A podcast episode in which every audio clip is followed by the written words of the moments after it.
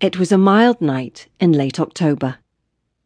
The fallen leaves beneath Jaiden's feet were as soft as week old cornflakes as she lolloped along the pavement in a threadbare black hoodie. Her hands were in her pockets, and her spiky white blonde hair made a faint halo under her hood. She looked nonchalant, like she might be whistling if anyone were close enough to hear. She wasn't, of course. That would have been way too noisy in the wee small hours of a Monday morning. Saskia was working with her that night.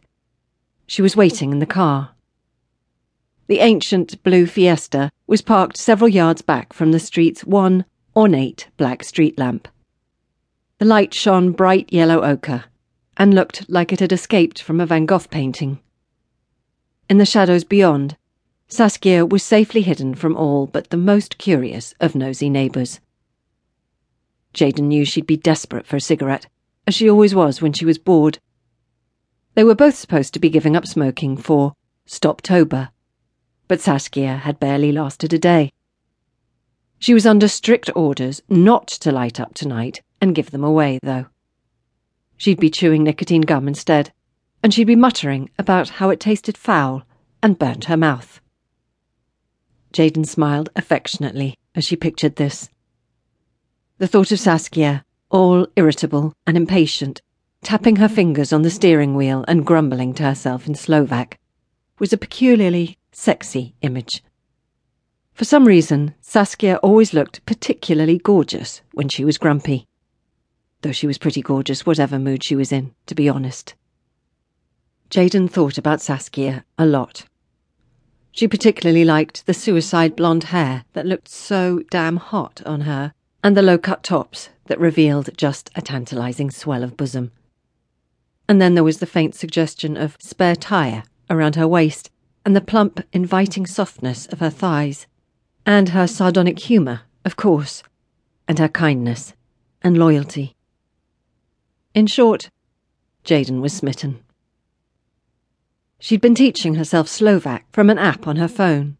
Proper Slovak, not just the swear words her brothers had brought back from stag weekends and skiing holidays over there. She wanted to be able to speak to Saskia in her native tongue.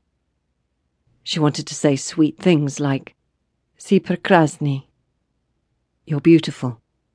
And Chem ta boskavat po selom. I want to kiss you all over.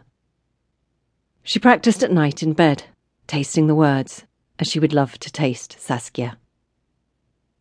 She knew that Saskia was in love with someone else. Her friend Naz, to be precise. Jaiden had seen that right from the start. She tortured herself by testing the waters from time to time to see if the passion showed any sign of fading. She'd make innocent inquiries like, How's Naz doing? Is Naz still seeing Kate? And how long will it be now before Naz moves to London? Saskia invariably became snappy when she asked, and always changed the subject very quickly.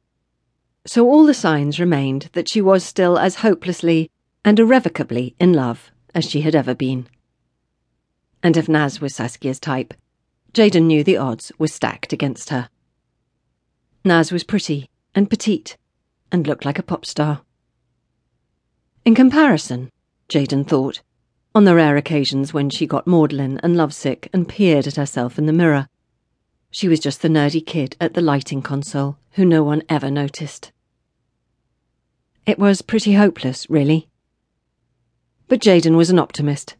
She'd read Jane Austen when she was at school, and she knew that sometimes the patient, honourable, and not so obvious suitor got the heroine in the end.